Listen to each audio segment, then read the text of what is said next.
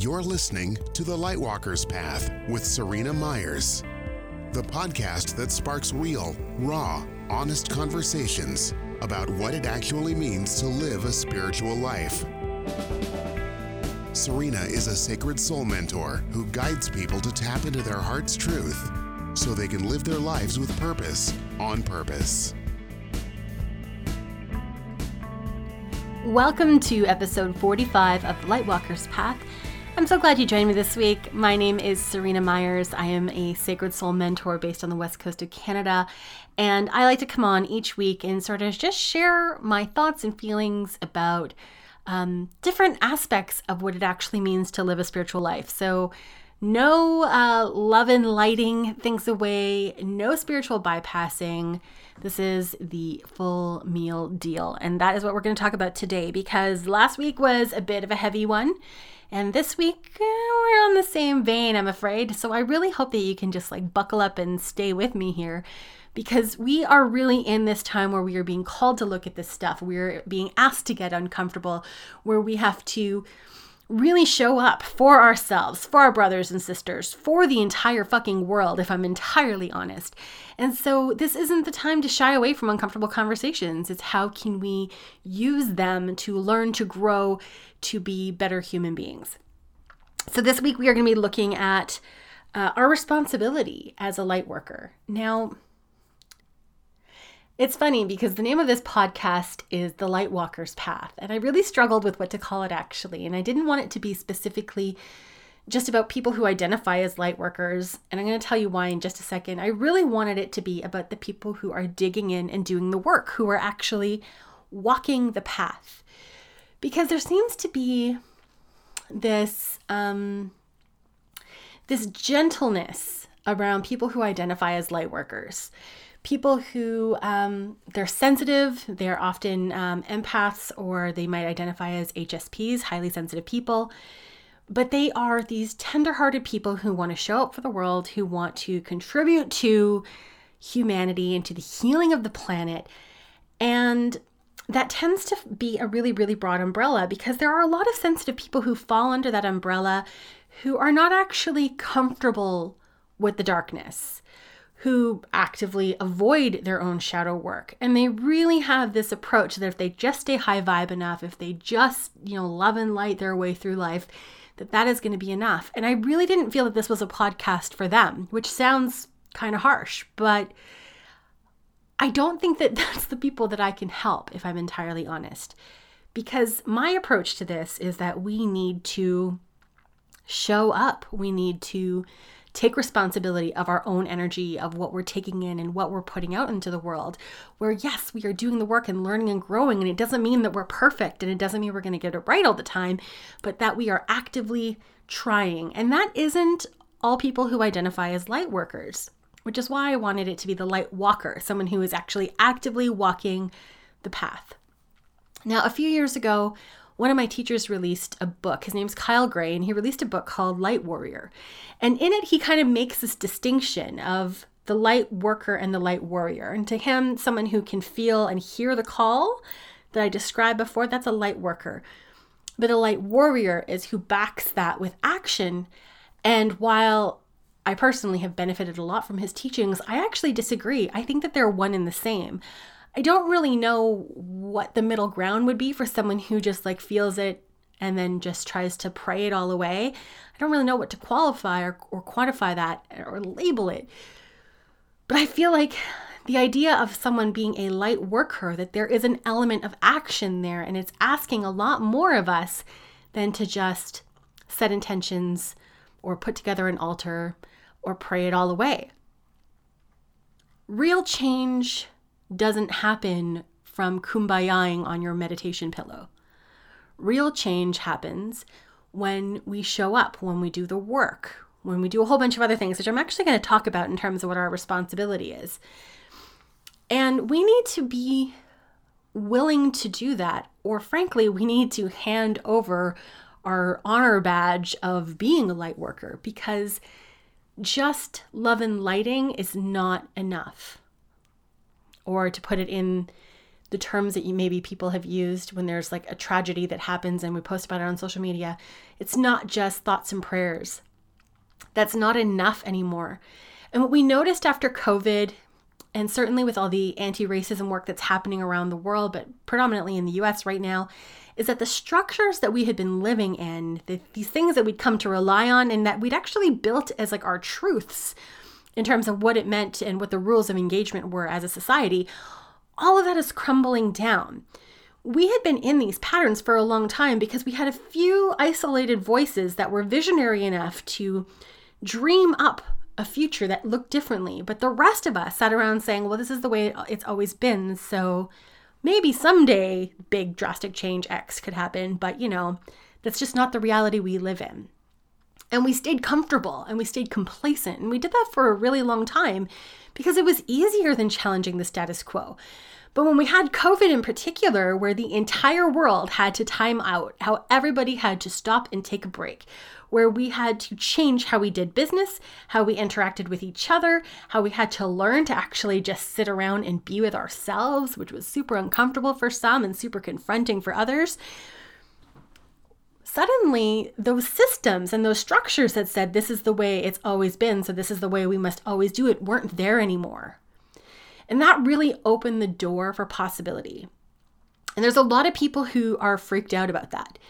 They are uncomfortable with what that possibility looks like. They like certainty. They like predictability. They like the same old, same old, particularly people who benefited from the same old, same old because it was working in their favor. But what I would like to do is invite you to just imagine what it could be like. How you could show up differently, maybe in the way that you'd always thought you'd like to, but you didn't really know that you could. Because now that the slate has been wiped clean, why can't you reimagine yourself? Why can't you commit to new ways of showing up? There is nothing but openness and possibility in front of you if the heart is willing. One of the commitments that I made to you was that when I started this podcast that I would always tell the truth, that it would never be a sugar-coated version of reality of what it means to live a spiritual life. Because honestly people aspire to this idea of being spiritual but they don't actually recognize until they start to really dig in and do it what they're committing to or what that even means. So for some people when they hear that I'm spiritual and then they hear me dropping F bombs, or they know that I still eat fish, or um, that I'm not, you know, dressed all in white and doing the Kundalini thing, or that I don't even do yoga at all for the most part, you know, they start to, it challenges. It starts to make them wonder, like, wait a minute, what does this actually mean to be spiritual? And I can tell you what it means for me, but it's not going to be uh, the same for everybody. And I really do invite you to um, sit with that question, even take it to your journal and ask, like, what does being spiritual mean to me? So for me, being spiritual is that I am guided by truth. So I tune in and honor what um, my heart is experiencing. I ask my guides for support, and I have cultivated a relationship with them so that I can really trust in the advice that they bring forward to me.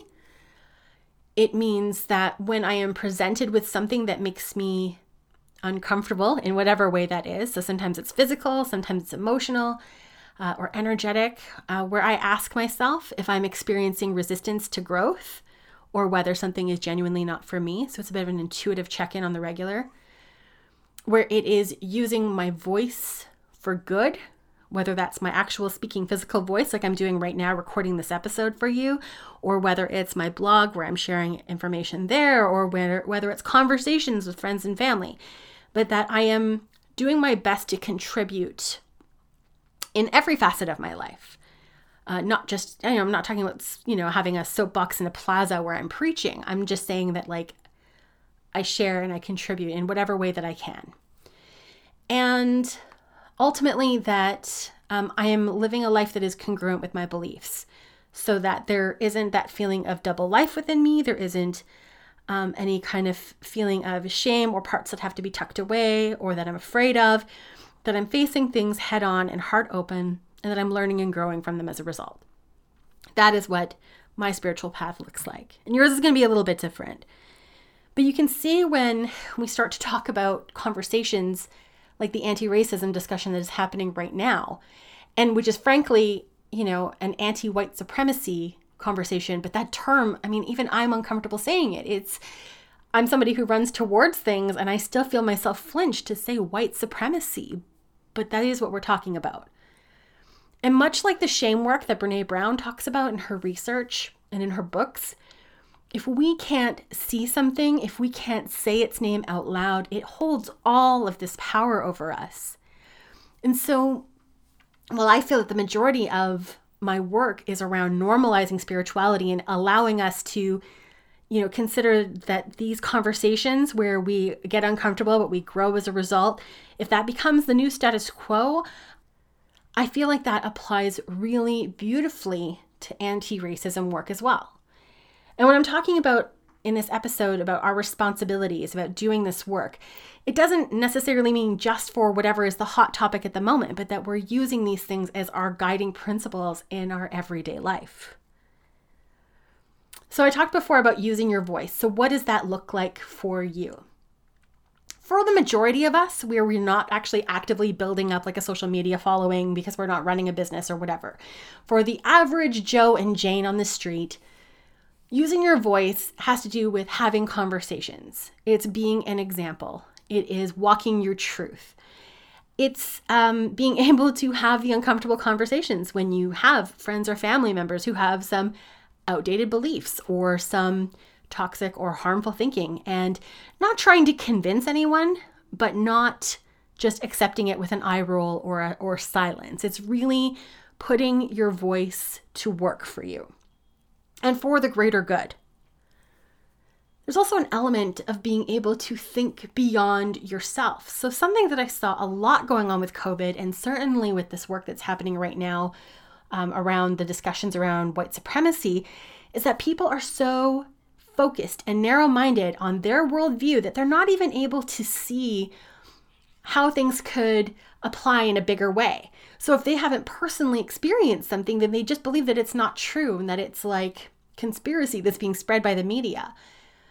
But when we can think outside of ourselves and out of our immediate circles, and I'm going to talk more about widening our, our worldview a little bit in a second, but when we have the ability to have that kind of bird's eye approach to how we view life and the world, we start to be able to see that there is so much more going on.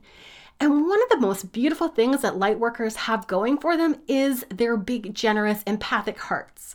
And so when we can consider that there is so much more going on beyond our immediate backyard, our empathy switch is already turned on, we are able to show up with so much love and so much compassion.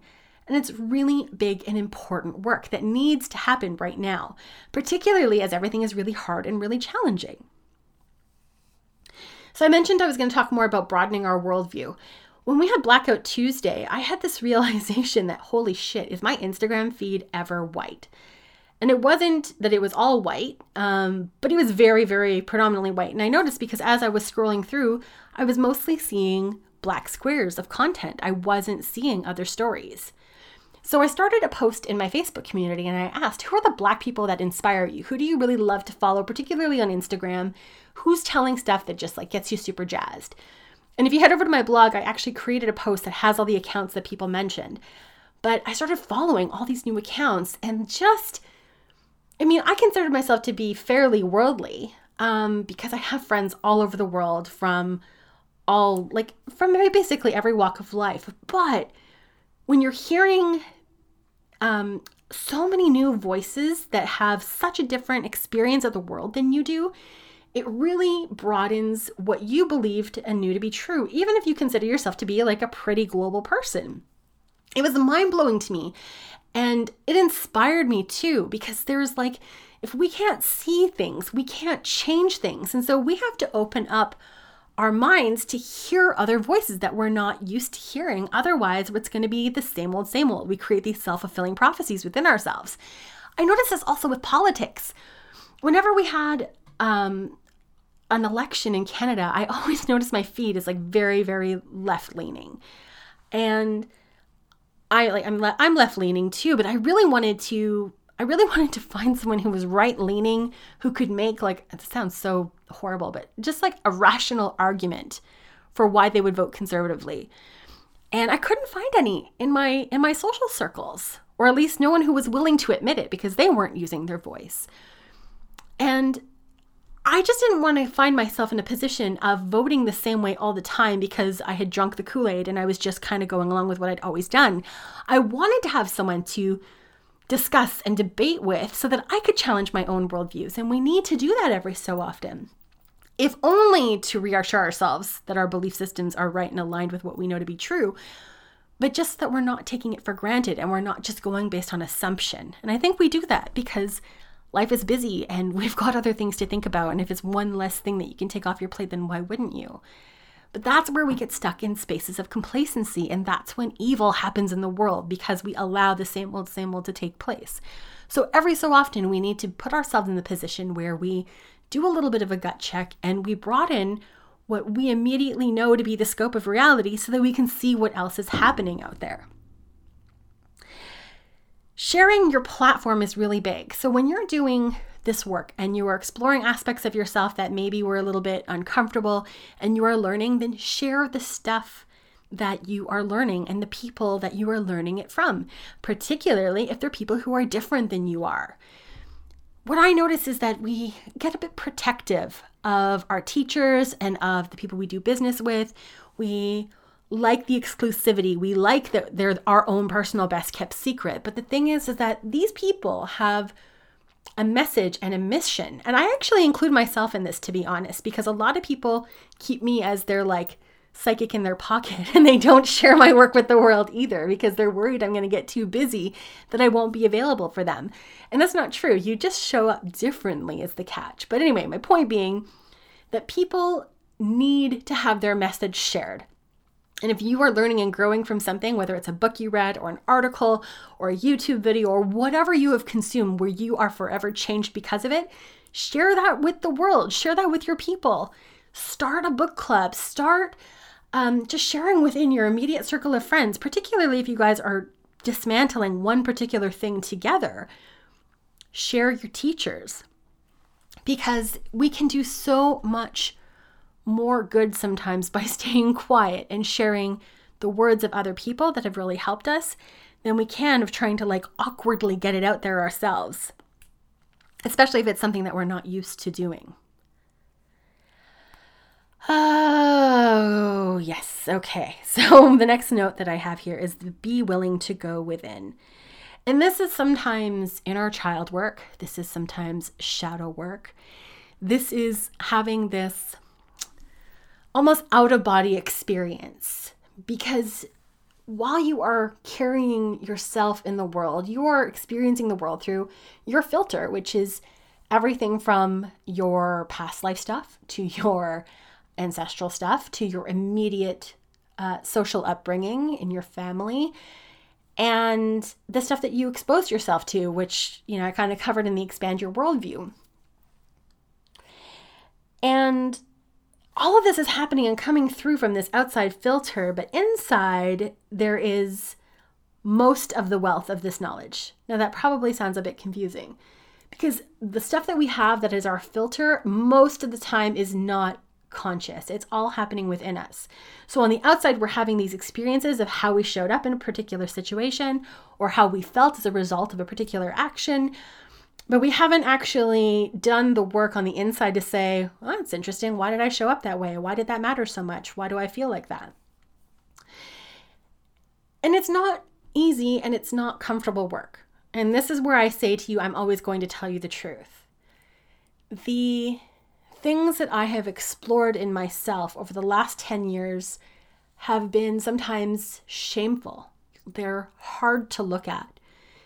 But when I'm talking about showing up as my whole self, with my heart at the front, and where my actions and my truth are fully aligned, you can't do that if there's a part of you that is shamefully tucked away.